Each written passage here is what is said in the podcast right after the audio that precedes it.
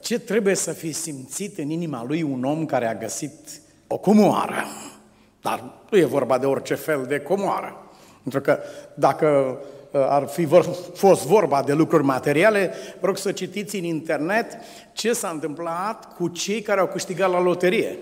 Să vedeți sinucideri, să vedeți masacre, să vedeți droguri, devastare, distrugere, moartea copilului și au câștigat sute de milioane oameni ăștia. I-a fericit o lume întreagă pentru ce au câștigat, iar ei și-au blestemat viața. Deci nu e vorba de o comoară de acest fel. Pentru că nouă multe lucruri pe pământ ni s-au părut comori.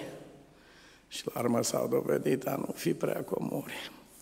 S-au dovedit a fi o comoară de mânie, s-au dovedit a fi înșelătoare. Multe căi pot părea bune unui om. La urmă și-a dat seama că duce la moarte. Ce scump este Domnul! Că atunci când ai găsit o comoară să poți să-i spui, Doamne, am găsit o, o comoară și Domnul spune, aruncă-o înapoi de unde ai luat-o. Repede, spală-te pe mâini. Nu e comoară. E o grenadă. A venit vecinul meu cu ceva, un obiect interesant care l-a găsit la pădure. Am băieți, uite, am găsit asta, extraordinar, ceva așa, lunguieț, buu, odată și i-au zburat mâinile de aici. Nu era deloc o comoară, era o ghiulea neexplodată. De aceea, frați iubiți, e frumos să avem pe Dumnezeu, ca să împărtășim cu El și necazul, uh, să-i spunem, uite ce nenorocire a dat peste mine, sau și Domnul spune, de unde știi că e nenorocire? Să vezi în ce poate transforma Dumnezeu așa ceva. Sau, Doamne, uite ce mare bucurie am. Și Domnul spune, fii prudent, nu știu dacă e bucuria asta. Ia să vezi unde duce drumul ăsta. Este imens de bine. Sau este un lucru, a, Doamne, nu are valoare. Nu, ai încredere în mine, are mare valoare. Ia lucrul ăsta, fă lucrul ăsta. Și atunci ne vom da seama că viața privită prin ochii lui Dumnezeu nu este viața privită prin corneele noastre. E, e, e mare diferență. Aseară am vorbit noi despre omul acesta care a găsit comoara în țarină. Când se întâmplă așa ceva, și în viața fiecărui om se întâmplă așa ceva, Dumnezeu a garantat lucrul acesta că orice om care se naște pe pământul acesta va fi căutat de Dumnezeu, Domnul îi va deschide drumul, Domnul va învăța pe unde se o ia. Este treaba lui Dumnezeu. Dumnezeu răspunde pentru lucrul ăsta ca să nu rămână nimeni pe pământ. Nu e pusă pe lucrarea aceasta pe spatele vreunei biserici sau vreunui predicator. Ar fi murit lumea de când lumea și pământul dacă era pe spatele vreunei biserici sau a unui... Este lucrarea Duhului Sfânt. El înconjură planeta Pământ ca atmosfera, ca aerul pe care îl respirăm, astfel înconjoară Duhul lui Dumnezeu această planetă. Este lucrarea Lui. Dumnezeu a promis și este garant pentru ceea ce El a promis. Dar găsind comoara aceasta, omul, omul vine acasă, o ascunde acolo uh, în locul în care a găsit-o, trăiește această intensă bucurie, pe care o trăiește omul care a găsit o comoară, dar o comoară adevărată, nu una înșelătoare. Și acum sunt două posibilități. Când vine acasă, când rămâne numai el. Una dintre posibilități este să se slăvească pe sine. Ce deștept a putut să fie el, știi? Cum a luat-o pe acolo? Smart, foarte inteligent. Și să se felicite pe sine. A doua este să se plece în genunchi și să spună, Doamne, sunt un om nevrednic. Cum de mai ales Tu pe mine? Să cunosc eu tainele lui Dumnezeu. Cum de mai chemat în slujba Ta? Un proroc zice, fraților, sunt nevinovat pentru slujba asta care o fac. Tata nu a fost proroc, nici eu nu sunt. Eu mă ocupam, eu culegeam smochine sălbatice, noi nici măcar nu avem o, o, o gradă, cu, o livadă cu smochine. Noi nu avem așa ceva. Eu culegeam după câmp ce creștea și acolo când culegeam smochine din astea, cum culegem zmeură sau cătină și le vindem pe marginea drumului, cu asta se ocupa profetul acesta. Vindea pe marginea drumului. Și zice, eu am fost culegător de smochine sălbatice, eu nu am avut smochinii mei. Dar uite, care e vina mea dacă Dumnezeu a venit acolo și mi-a spus, ascultă ce spun, te duci acolo și spui lucrul ăsta? Tata nu e proroc, nici eu nu sunt proroc, n-am fost la școală de proroci, nu am nicio vină în, în direcția aceasta. Dar aceasta, aceasta e lucrarea pe care a făcut-o Dumnezeu. E când vii acasă, în sufletul tău, după ce ai găsit comoara, uh, se manifestă una din aceste două atitudini. De unde știi care e drumul pe care mergi tu de obicei? Ia seama cum te comporți după ce ai făcut un lucru bun și frumos pe lume. Vezi când rămâi tu singur cu tine și cu Dumnezeu, ce zici tu în inima ta despre un lucru bun și frumos pe care l-ai făcut? Ia seama la treaba aceasta. Ia seama ce zici tu în inima ta când oamenii din jurul tău te apreciază, te felicită și spun că ai făcut un lucru bun. Vezi, ți se înalță inima, ți se îngânfă sufletul. Vezi când te uiți la lucrarea ta de o viață întreagă, te uiți în urmă. Vezi, ai simțămintele lui Nebucadnețar pe acoperișul palatului?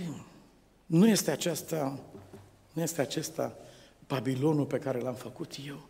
Am auzit un pastor zice, biserica mea face nu știu, biserica mea se duce, biserica mea se întoarce și am spus, cetățene, tu n-ai biserică, măi, mâncate ar tata. Tu ai fost luat după câmp, mai băiatule, și ai fost onorat aici să fii îngrijitor la biserica lui Hristos. Numai Dumnezeu are biserică. Dumnezeu, El, El este vrednic de Tu n-ai biserică, frățioare. Iar dacă ai ceva, să știi că nu e biserică.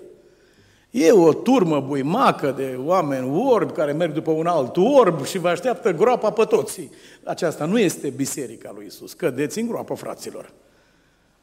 Biserica este a Mântuitorului nostru.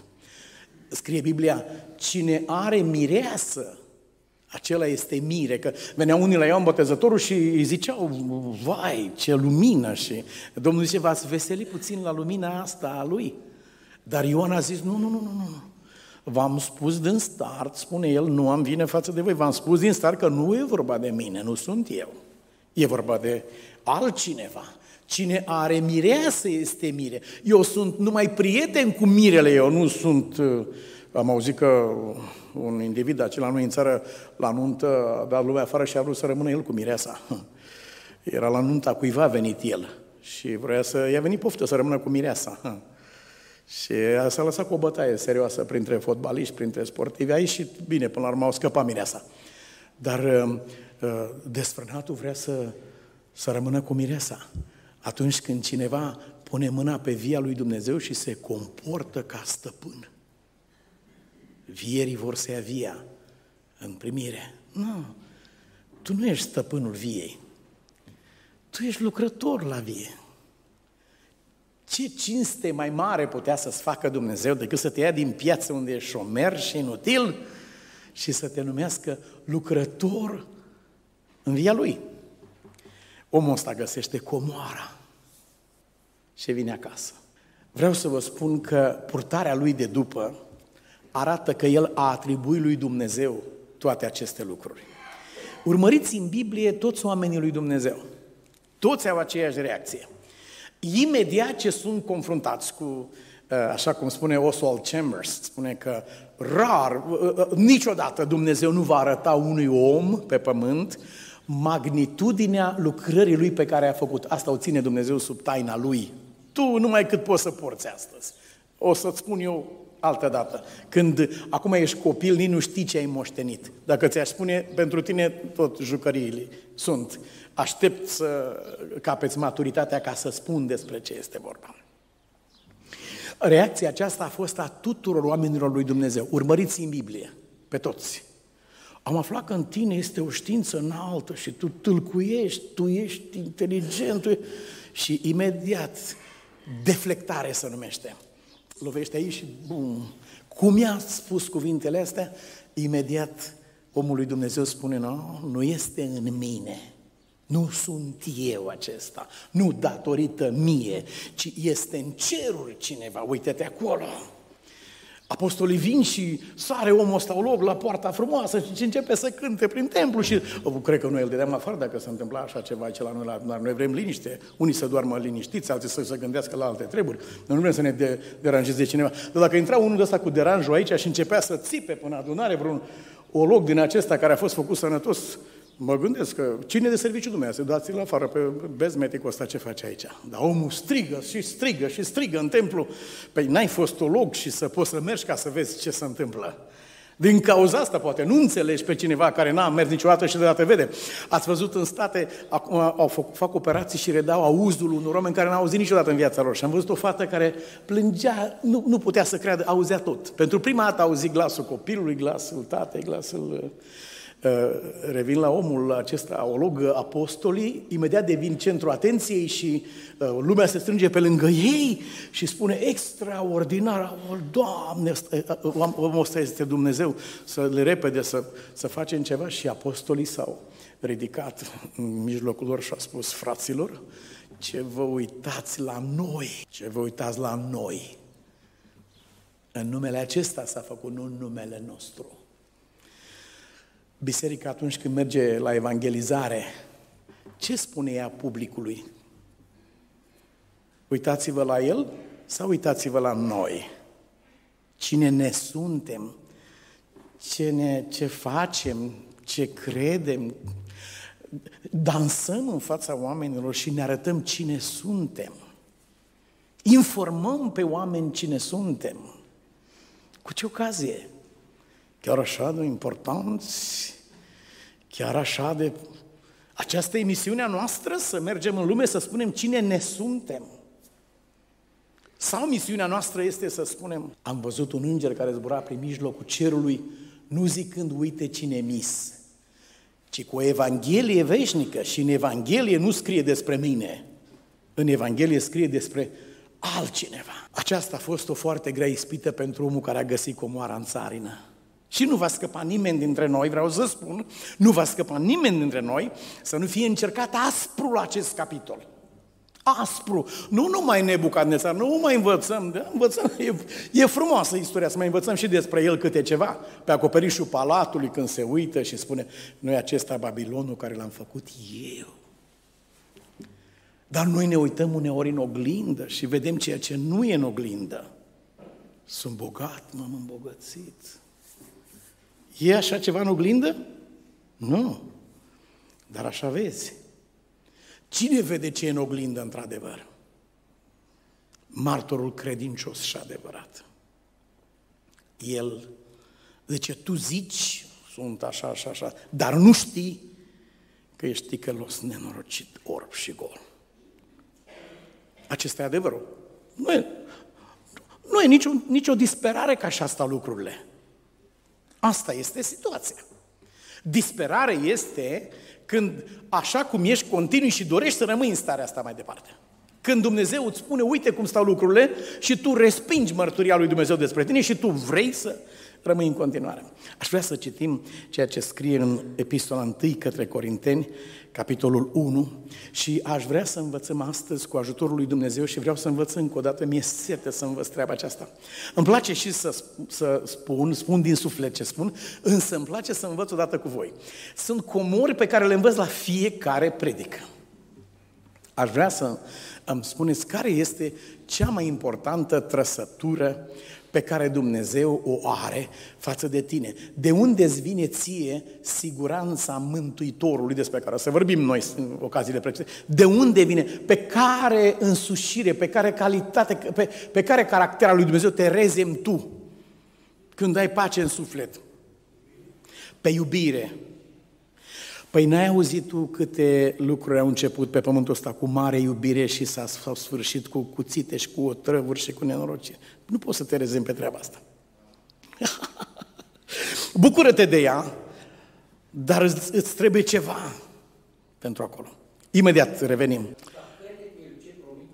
Da, o experiență personală ține de tine.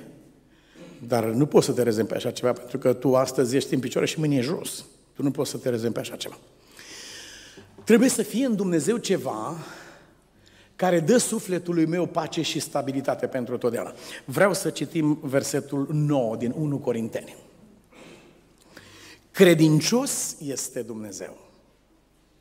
Dacă Dumnezeu ar fi iubitor, puternic, atot puternic, atot știutor, dar nu ar fi credincios, ci capricios, s-ar putea schimba peste noapte N-ar avea nimeni pace. Nimeni nu s-ar putea bucura nici de dragostea lui Dumnezeu pentru că se poate transforma în ură oricând. Dar pentru că Dumnezeu este credincios, Atunci ați foarte liniștit. Ce văd astăzi, ce simt astăzi de la Dumnezeu, voi simți pentru totdeauna. În El nu este schimbare și nu este umbră de mutare în Dumnezeu. Dumnezeu este credincios numelui Lui. Acest lucru dă, dă sufletului nostru așezare, pace adâncă. Dumnezeu este credincios. Pot să se mute munții, pot să se clatine dealurile, poate să uite mama pe copilul pe care îl alăptează, dar Dumnezeu nu se va schimba niciodată. Niciodată. Dragostea lui este ca munții cei veșnici, scrie acolo. Nu ca aceștia care îi roadem noi și facem ciment din ei. Dispar munții. Nu, e vorba de, de dragostea lui Dumnezeu care nu cunoaște vrem de un fel sau altul. Te iubesc cu o iubire veșnică. Ce însemnează iubire veșnică? Nu ca noi pe sezoane vremelnică, depinde cum e vremea. Da. Te iubesc cu o iubire veșnică. Însemnează că această iubire a fost din totdeauna, este și va fi întotdeauna. Dumnezeu este credincios. Care a fost păcatul părinților noștri? Cine poate să-mi spunem două cuvinte? Care a fost păcatul părinților noștri? N-au crezut. Cine a spus? Tu ai spus. Cum? Neîncrederea în Dumnezeu. Neîncrederea în Dumnezeu. Mulțumesc foarte mult că ați, ați amintit lucrul acesta. Nu istoria cu fructul din pom. Aceasta n-a fost decât urmarea căderii în păcat. Mântuitorul spune, păcatul constă în faptul că ei nu cred în mine. De acolo vine totul. Celelalte sunt simptome, manifestări ale păcatului. Dar păcatul este necredința în Dumnezeu. Și care a fost punctul sensibil pe care l-a atacat diavolul când a vorbit cu ei și unde, în ce a constat încercarea la care au, suntem noi oamenii supuși la fiecare, noi suntem Adan și Eva. Fiecare dintre noi reedităm într-un fel sau altul. Care a fost punctul sensibil unde a apăsat diavolul? Cum? Credincioșia lui Dumnezeu. Da. S-ar putea, dar cum a apărut îndoială în mintea lor cu privire la credincioșia lui Dumnezeu? S-a născut păcat. Câtă vreme au crezut că Dumnezeu este credincios, așa ceva nu s-a întâmplat. Cum au ajuns să se îndoiască de faptul că Dumnezeu este credincios, s-a născut păcatul. Cea mai strălucitoare caracteristica lui Dumnezeu, însușire, viața lui Dumnezeu, strălucirea vieții lui Dumnezeu este credincioșia lui. Dragostea lui față de noi nu este un incident. Astăzi vom învăța ceva. Vă rog să nu vă deranjați dacă lucrurile sună puțin diferit. Vă rog să fiți pregătiți ca întreaga viață lucrurile să sune puțin diferit în fiecare zi. Ă, viața de credință este o progresie, nu este o turnat în beton ceva și a rămas acolo. Este, o, este ca lumina strălucitoare a soarelui. Vă rog să vă tulburați dacă nu este ceva nou și frumos și diferit de ieri și mai sus și mai aproape de Dumnezeu și mai profund în înțelegere. Atunci să ne tulburăm dacă, pentru că dacă ne închinăm la Dumnezeu de ieri, ne închinăm la un idol. Adică n-am primit lumina prezentă astăzi, care mi-a fost descoperită mie. Ia să vedem noi ce este acela un legământ. Legământ. Cu ce termen modern ați putea să înlocuiți cuvântul legământ? Contract. Nota 3, bun. Altcineva, ia să vedem. Cum? A, nu mai vreți să răspundeți? dacă vă bucurați, dacă notele sunt până la 4, ai luat 9. Depinde, că la noi, sunt, la noi sunt până la 10, de asta te super când iei 3, știi? Sau cum am luat eu 2 odată. A, ce este legământ? Cum se un cuvânt modern, legământ. Cine poate să spună ce este legământ? Vreau să vă spun, întreaga noastră viață de credință este zidită pe așa ceva. E zidită. Dacă noi punem strâmb acest temelie, n-are cum să iasă casa dreaptă. N-are cum. Se dărâmă. Cum am, ce cuvânt modern al limbajului nostru actual, deci, ce cuvânt modern am putea să punem noi pentru legământ? Cum? Contract. Contract. Cum? Angajăm. U? Cum? Învoială bazată pe adevăr. Adică e foarte... E un bun negustor, fratele, adică nu cumpără așa orice fel de... Vrea să fie sigur de niște treburi. Încredere, părtășie, atitudine, asigurare, jurământ. Jurământ unidirecțional, stradă cu sens unic sau reciproc și una și alta. Da. Azi avem o fruma, foarte frumoasă învățătură. Vre, vreau să nu ne grăbim. Rămâneți aici. Nu, nu continuăm uh, identificarea termenului acestuia, dar dacă plecăm acasă cu o lumină în problema aceasta, să știți că mie unul mi-a schimbat și continuă să-mi schimbe viața. Când am înțeles lucrul ăsta, n-am mai putut să dorm de bucurie. Doamne, ce e aici? Eu acum am să uh, amintesc câteva legăminte și după aia vă întreb din nou, din nou vă întreb, ce cuvânt am putea să punem noi? Pentru că de felul cum înțelegem ideea de legământ, așa trăim. Așa trăim. Vreau să vă întreb cu privire la uh, legământul din Genesa 8.20, 9 cu 17, um, legământul lui Dumnezeu cu Noe. În ce a constat acest legământ? Cine poate să-mi spună? În ce a constat legământul acesta? Simplu. Haideți că vă spun eu, dar după aceea voi să-mi spuneți mie ce este aceasta. Ehm, legământul a, a sunat așa.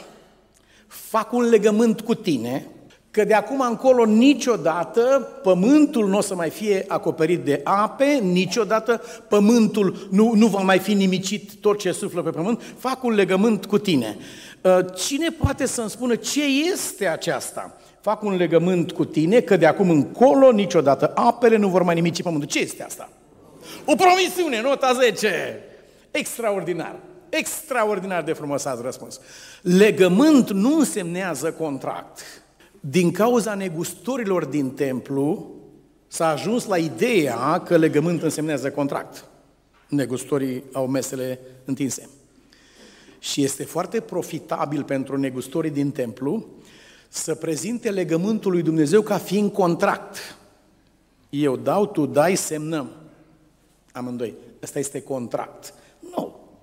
Nu. Legământul este unilateral. Vine numai de la Dumnezeu către tine și este promisiunea lui Dumnezeu către tine. Ăsta e legământul. Acesta este adevărul despre legământ. Iisus le-a spus fariseilor, voi, voi puneți poveri grele peste oameni. Voi nici cu un deget nu le atingeți, dar le puneți peste oameni. Să-i apese până în țărână. Că omul apăsat, sărmanul, nu poate să-l capul în sus niciodată. Duce în spate o așa povară. Din cauza că am înțeles legământul între noi și Dumnezeu ca fiind un contract, de asta se sperie lumea să vină aici. Nu, nu au ce să caute în credința creștină. Doamne, nu mă pot băga într-un așa contract, vai de capul. Mi-e frică să semnez și pentru și niște rate la bancă, mi-e o frică de ăștia mea casa mea, toate ce am. Mi-e frică să semnez un contract. Când auzi ideea de contract. Dar legământul nu este contract. Nu. Legământul este unilateral. Este numai Dumnezeu care promite. Am fost la școală unde am învățat destul de aspru să nu-mi permit să vorbesc ceva care nu pot să dovedesc după aceea. și mulțumesc Domnului că a trebuit să învăț lucrul ăsta. Vreau să vă întreb cu privire la legământul între Dumnezeu și Abraham. Că trebuie să luăm mai multe exemple ca să ne convingem că e vorba de o promisiune. Nu e vorba de niciun contract cu nimeni. Ce contract să facă Dumnezeu cu unul ca mine? Pe ce bază? Care om de afaceri american, multimiliardar, ar veni să facă vreun contract cu mine? Păi eu ce am să-i dau lui? adică omul se uită și mă întreabă, tu unde locuiești, nene? Păi sunt cu chirie aici într-o garsonieră. Păi ești numai bun de afaceri. Nici de cum nu mă caută pe mine. Te caută pe tine că știi că ai ceva acolo pus deoparte și atunci discută cu tine. Aceasta înseamnă contract. Ce contract să facă Dumnezeu cu mine? Legământ. Revenim. Legământul cu Abraham. În ce a constat legământul acesta? I-a promis o mulțime de lucruri. I-a promis, vei fi tatăl multor neamuri. Împărați vor ieși din tine. Tot, toate semințile pământului vor fi binecuvântate în tine. Oz, legământ. Păi ce contract e aici, frățioare? Când Dumnezeu vine și îți promite aceste lucruri. Care e contractul? Dumnezeu dă acestea, tu ce dai? Păi nu ai ce să dai, mă frate, n-ai decât să primești așa ceva. Primești sau respingi. Asta e tot. Mai departe, mergem la legământul lui Dumnezeu cu David. Ia să vedem acesta ce este. Îți voi pune urmașii tăi pe tron după tine. Îți voi face numele veșnic, împărăția ta va merge în veșnicii. Cine? Care e partea lui David? David ce-a dat în schimb pentru treaba aceasta? Cât la sută sau cum? Care e schimbul? Nimic! Atunci când i-a spus că împărăția ta va fi veșnică, s-a referit la Mântuitorul, că venea din familia lui și uh, uh, el este cel care va merge în veșnicii. Legământul lui Dumnezeu cu David nu este decât un monolog al lui Dumnezeu adresat acestui om. Omul ăsta nu poate decât să asculte și să primească și să fie copleșit, să cadă jos. Doamne, spune el, cum de mai lua pe mine că tata este cioban, știi de unde am venit și cum de-ai luat casa mea, Doamne, să faci așa ceva pentru mine? Ăsta este răspunsul lui la legământul lui Dumnezeu. Legământ însemnează promisiune. De ce sunt poverile acestea grele peste oameni astăzi? De ce le e frică unor oameni să vină la Isus? Pentru că au ideea de contract în minte. Frate, Dumnezeu îți dă viața veșnică dacă și dumitale uh, dai încoace nu știu cât, uh, uh, faci nu știu ce, nu faci nu știu ce, asta e contractul, semnezi, mi-e frică, domne, că eu mă știu pe mine, eu am mai pățit de astea și mi-e frică să intru în, în contract. Și omul nu vine. Pentru că nu, Ideea aceasta. De ce este creștinul supărat? Păi este supărat pentru că știe că îi vine scadența. I-a venit scrisori de la bancă una după alta, sute, n-a plătit niciodată. Până acum nu știu cum să mai fugă săracul, e terminat. Normal să fie supărat omul, normal să fie deprimat și așa mai departe. Dar dacă ar veni o scrisoare de la bancă în care să-i spună, frățioare, pe tine așa te cheamă, da, ia vino până aici puțin. Tu știi ce a pus bunica tu aici? Nu știu nimic. De acum când am fost la VAD, mi-am reamintit de Nicolae și de Cornel, cei doi gemeni care au uh, emigrat în state. Și ei acolo când s-au dus au găsit ceva pus de uh, tatăl lor pe la fabricile Ford. Dar dacă de la bancă scrie, n-ai plătit, nenorocitule, fii atent, a treia oară ți-am scris aici, că dacă nu vii acum să plătești, ți-au casa, te scot în stradă. Păi dacă citești o scrisoare de asta și te vede copilul, uh, înțelege, chiar dacă nu știe să citească, el știe cam ce citești. Dar dacă te-ar vedea citind una că la bancă zice, cum te cheamă? Tu ești? Da. Ia vină încoace să vezi ce a pus bunica tău. Când te-ar vedea copilul că citește așa ceva, chiar dacă nu știe să citească ăsta, ar ști cam ce ai citit acolo. Să știi că tata a citit ceva, ceva extraordinar. Dacă ideea aceasta de legământ al lui Dumnezeu ar fi bine înțeleasă, potop de lume ar fi gata să primească legământul lui Dumnezeu. Potop de lume. Dar atâta timp cât legământul e înțeles ca fiind contract între Dumnezeu și om, oamenii se feresc de moarte. Omul se cunoaște pe sine și știe despre ce este vorba. De ce nu avem bucuria mântuirii? De ce nu avem siguranța mântuirii? De ce nu avem siguranța Mântuitorului, care este cea mai înaltă treaptă? Datorită faptului că privim viața de credință ca fiind un contract, în care știm că noi am căzut, bineînțeles. Am promis la botez una alta și ne-am gândit că am intrat în contract cu Dumnezeu la botez. Nu intră nimeni în contract cu Dumnezeu la botez. La botez un om primește făgăduința lui Dumnezeu. Asta e tot. Altfel, dacă e vorba de contract, nici nu te-a scos bine din apă, unul a jurat în apă, săracul l-a scăpat pastorul în apă, știți voi povestea. Unul a jurat chiar în apă acolo când, când a fost, da. Și ce contract e ăsta? Că l-ai călcat, nici, nici nu l-ai făcut bine și l-ai călcat. Fică mai vine de la botez, eram toți la masă și la noi la masă se discută acum două lucruri, ori medicină, ori teologie. Deci astea două, două feluri de mâncare avem pe masă. Și nu știu ce, care a fost subiectul, că s-au luat la ceartă puțin, fetele. Și cea mare, era în ziua botezului ei, și cea mare strigă la cealaltă să o convingă, să înțeleagă odată. Cealaltă se uită la ea și zâmbește. Mă rog, zice, dânsa tocmai s-a botezat din neauri. Asta a fost discuție. Prima oră după botez, când a ajuns acasă. Dacă botezul este contract, am cazul la contract din prima. Așa ceva nu este. Și nu este adevărat. Legământul lui Dumnezeu este, o, este promisiunea lui Dumnezeu. Acum, Puneți-vă centura de siguranță. Să-mi spună cineva ce sunt cele 10 porunci. Am întrebat o doamnă seară, dar a zis, nu mi încinge creierea acum până să mă culc, că toată noaptea mă gândesc la treaba asta. Și am zis, gata, te întreb dimineața. spuneți-mi, spuneți-mi mie, cei care suntem aici și eh, prietenii care ne urmează, cum? Cele 10 porunci, ce sunt ele? Dar noi cum le numim? Lege. Legea lui Dumnezeu. Bă, tu ai auzit de lege? Păi dacă e lege, eu sunt fără de lege din start. Până să mă nască mama am fost fără de lege. De asta m-a lovit moartea, din am văzut soarele și m-a lovit moartea deja, fără să fac vreo faptă. Numai ce sunt? În păcat m-a zămislit mama mea, în fără de lege. Dar aș vrea să deschideți Biblia împreună cu mine în Exod 34, 28 și să aflăm noi ce este pentru Dumnezeu legea aceasta pe care o numim noi lege. Și când spunem lege, apăsăm pe termenul acesta. Și știu pe cineva care când spune porunci, zice porunci. Așa zice de fiecare dată, știi, când pronunță cu... Ia să citim noi în Scriptură, să vedem ce scrie aici. Uh, capitolul 34, versetul 28. Moise a stat acolo 40 de zile și 40 de nopți înaintea lui Dumnezeu pe munte. Auziți, n-a mâncat deloc pâine, pentru că omul nu trăiește numai cu pâine.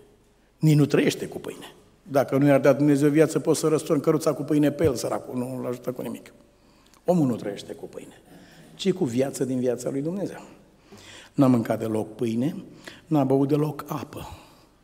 Și Domnul a scris, nu accentuăm noi acolo și zicem, scrisul era scrisul lui Dumnezeu, lucrarea era lucrarea lui Dumnezeu, Acestea sunt cele 10 porunci pe care le-a scris Dumnezeu cu degetul lui, frate, și amenințăm acolo că a scris cu degetul lui și prezentând lucrul acesta, ori asculți, ori te ia moartea din două, una asta.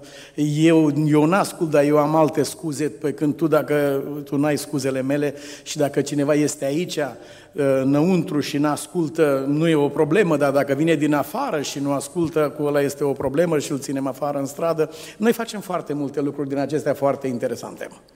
Aici, în capitolul acesta, însă spune, n-a mâncat deloc pâine, n-a băut deloc apă și Domnul a scris pe table cuvintele legământului, cele zece porunci.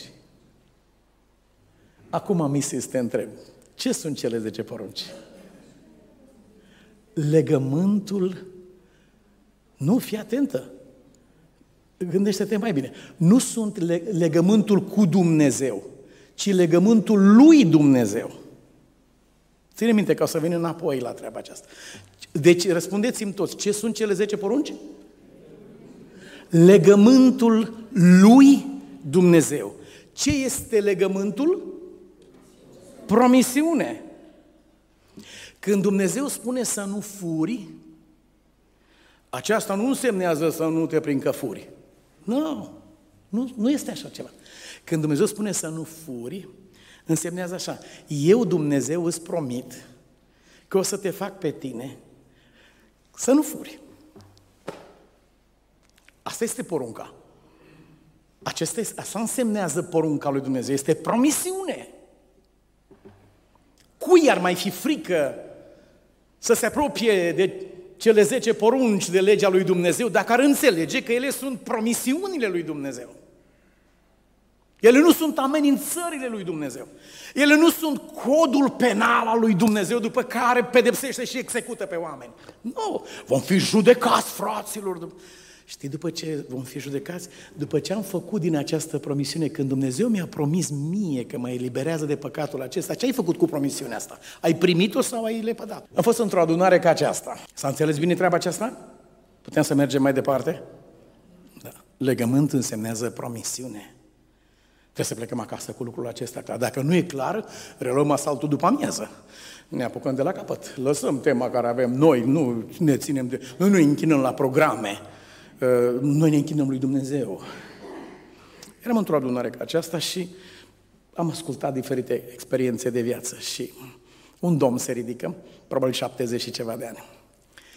Și spune cu o modestie cum rar am văzut în viața mea, fraților, eu n-am mințit niciodată în viața mea. Adică așa, ă, cu intenție, să știu eu în mintea mea că am pus la cale să spun într-un fel ca să pic bine sau să scap sau ceva. Niciodată n-am, de când sunt eu pe pământ, când am fost la școală, la grădiniță sau la școală sau asta, eu n-am mințit niciodată, eu nu am avut nevoie să mint, spune dânsul. Poate dumneavoastră ați avut. Nu, zi, nici noi n-am avut, dar zic că totuși, fără să avem nevoie, am reușit, am, am făcut treaba asta. Dânsul spune de ce, știți de ce mi s-a întâmplat așa? Pentru că mama mă ținea în genunchi la rugăciune și se ruga mereu pentru mine. Doamne, te rog ca băiatul meu, și a zis, zice, mama nu s-a rugat niciodată să nu mint. Nu. Ea spune, Doamne, Tu ai promis ceva. Și eu te rog ca băiatul meu să nu aibă nevoie să mintă niciodată. Și băiatul ei, în urma rugăciunii ei, n-a avut nevoie să mintă niciodată. Știu că vouă vi se pare incredibilă treaba aceasta. Având în vedere experiența noastră personală, ne gândim la omul ăsta. Dar promisiunea lui Dumnezeu, cine a făcut promisiunea aceasta e credincios și are putere să o împlinească. Problema cu viața noastră nu este că Dumnezeu nu are putere să ne elibereze pe noi de păcat. Problema cu viața noastră este că noi nu credem acest lucru. Noi nu credem acest lucru. Noi credem că mult mai bine și mai ușor ne descurcăm prin păcat decât fără păcat. Noi așa credem. Și asta facem. În fața la o situație din asta apucăm pe stânga imediat. Ni se pare mult mai... Legământul este promisiune. Când degetul lui Dumnezeu a scris acolo să nu mai alți Dumnezei, El promite că îți va da ție un așa fel de viață încât tu nu ai nevoie să ai alți Dumnezei. Când îți scrie să nu-ți faci chip ciopli, să nu te închini, scrie cu degetul lui acolo. El îți promite ție că mintea ta, sufletul tău vor fi cuprinse de prezența lui Dumnezeu încât niciodată nu ți-ar trece prin minte să te închini în fața unei bucăți de lemn sau de metal sau de piatră, niciodată, sau desenul sau pictura cuiva. Nu ai face așa ceva, să te închini la așa ceva. Este o promisiune aceasta. Nu că nu e în noi și nu ar fi în noi tendința de a face așa ceva, este în fiecare dintre noi tendința aceasta. Oh, păgânul se uită pe cer, vede stelele și începe să se închine la stele. Și la soare cum răsare, și la lună. Uh, bunica mea mi-a spus că luna este e o persoană, se numește moașa lună. Bunica din partea tatălui. Și mă ducea dimineața, mă lua de umeri și mă punea să mă închin la răsărit. Și mă închinam la soare, la răsărit. Nu știam, dar așa mă punea bunica. Dumnezeu promite aici, scrie cu degetul lui, semnez cu mâna mea, a spus Domnul. Tu nu vei face lucrul ăsta. Dumnezeu va fi pentru tine cineva și ceva care niciodată nu va lăsa loc în sufletul tău. Să nu iei în deșert numele Domnului. Niciodată n-ai să ajungi tu, promite Dumnezeu, dacă mă asculți, dacă crezi într-adevăr ce îți promit acum, niciodată n-ai să ajungi tu să înjuri de Dumnezeu, să blestem pe Dumnezeu, să râzi de Dumnezeu sau să faci lucrurile astea. Din potrivă, tu vei fi plin de adorare pentru Dumnezeu și vei umbla pe pământ cu această teamă de Dumnezeu care aduce fericire. Așa scrie, să se teamă de mine ca să fie fericiți. Nu teama aceasta, lăsăm pe asta pentru cei ce au fabricat-o. Teama de care vorbește Dumnezeu aduce fericire în suflet. Toate aceste lucruri sunt promisiuni. Întrebarea este, cine îl crede pe cuvânt pe Dumnezeu? Cine crede că Dumnezeu va face ce a promis? Cine crede că Dumnezeu este credincios? Și când a dat făgăduința aceasta, El stă garant că o va împlini. Aceasta este legământul Întrebarea care trebuie să o adresezi sufletului tău și mie, tu când ai venit în credința creștină, tu ai intrat în promisiunea lui Dumnezeu sau tu ai intrat în contract cu Dumnezeu? Fariseul era în promisiune sau în contract? În contract. Bine ați răspuns. Știți economie? Foarte bine. Era în contract. Fac așa, de așa.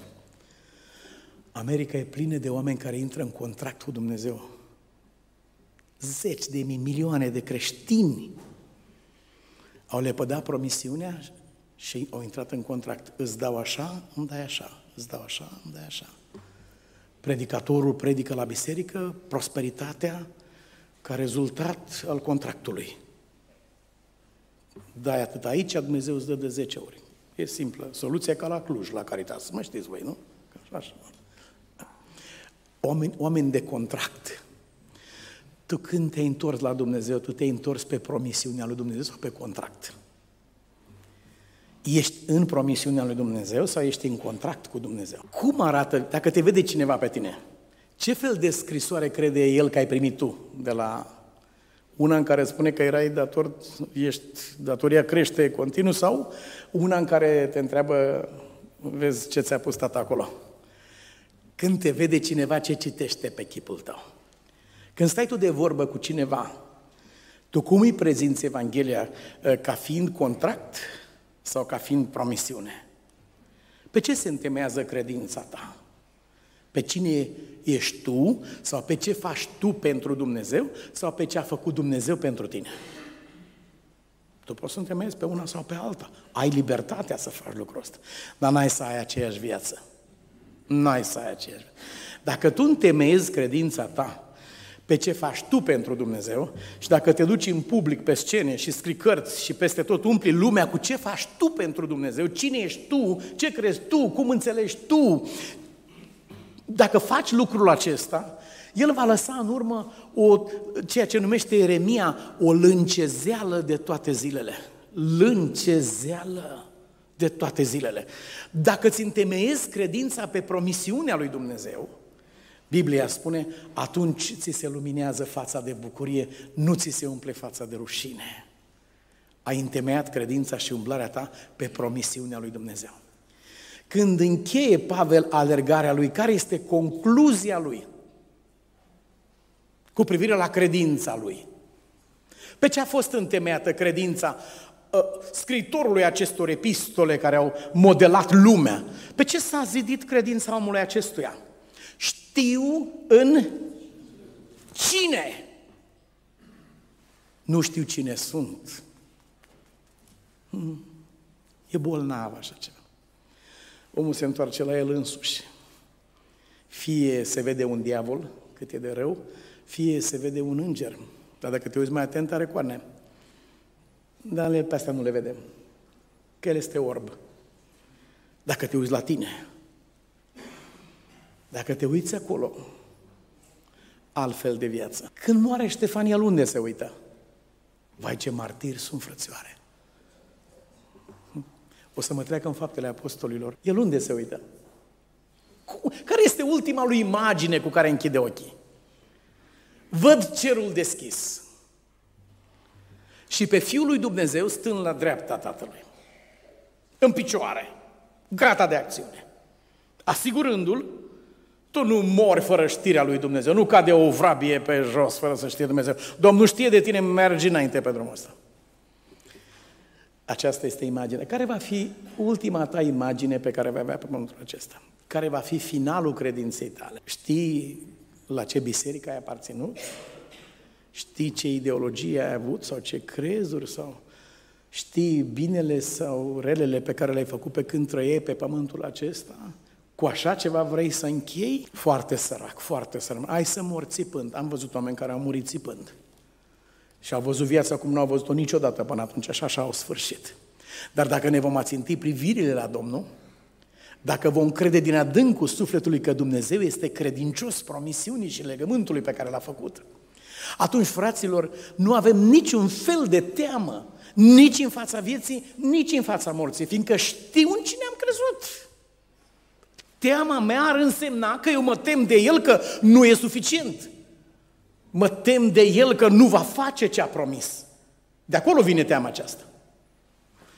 Noi am căutat să învățăm copiii acasă să-și ațintească privirea la Mântuitorul. De fiecare dată când am discutat cu ei, mereu am, uh, i-am uh, învățat, uitați-vă acolo.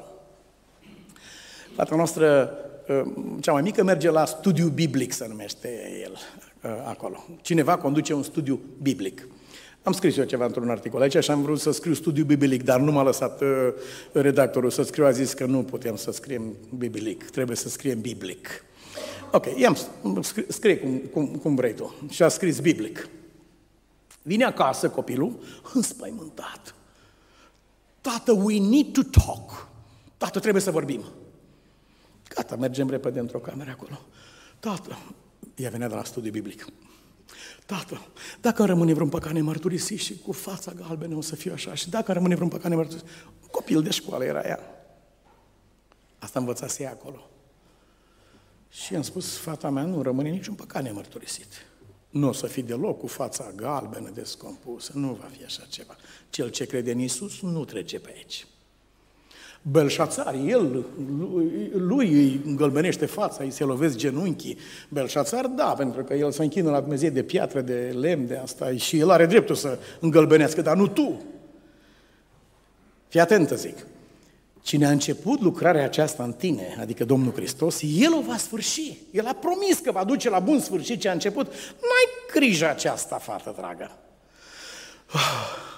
Tată, dar dacă nu iubesc pe Domnul de ajuns, ce mă fac? Dacă nu e de ajuns, dacă nu e de ajuns.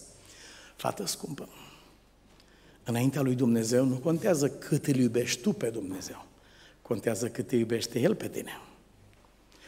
Atât de mult a iubit Dumnezeu lumea, nu lumea a iubit pe Dumnezeu. Atât de mult a iubit Dumnezeu lumea, că a dat pe singurul lui Fiu.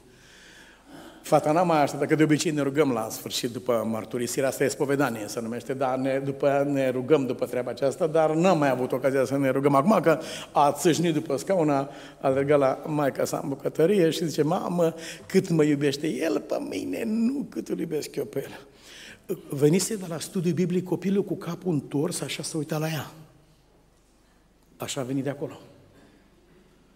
Torsionat, sufletul torsionat. Ușor am îndreptat privirea și am spus, uite-te acolo. Nu te uita tu la ce mărturisești sau nu mărturisești. Nici o virtute nu e mărturia cuiva. Iubiții mei, să ne uităm țintă la căpetenia și desăvârșirea credinței noastre. Acolo să ne uităm țintă. Cine a găsit comoara, trăiește cu comoara în minte. Nu cheltuie comoara, aceasta nu se poate cheltui această comoară. Ea rămâne și trăiește. Cine a găsit comoara, devine el însuși o comoară. Așa scrie în Biblie, în Maleahi. Îmi vor fi o comoară în ziua aceea deosebită. Tu care ai crezut în comoara lui Dumnezeu și în promisiunea lui Dumnezeu, tu ești comoara lui Dumnezeu. Vreau să închei uh, citind textul din Apocalips, capitolul 19, versetul 11, acolo unde Sfânta Scriptură spune, apoi am văzut cerul deschis și iată că s-a arătat un cal alb, cel ce sta pe el se cheamă cel credincios și cel adevărat. Și el judecă și se luptă cu dreptate credincios este Dumnezeu. Amin.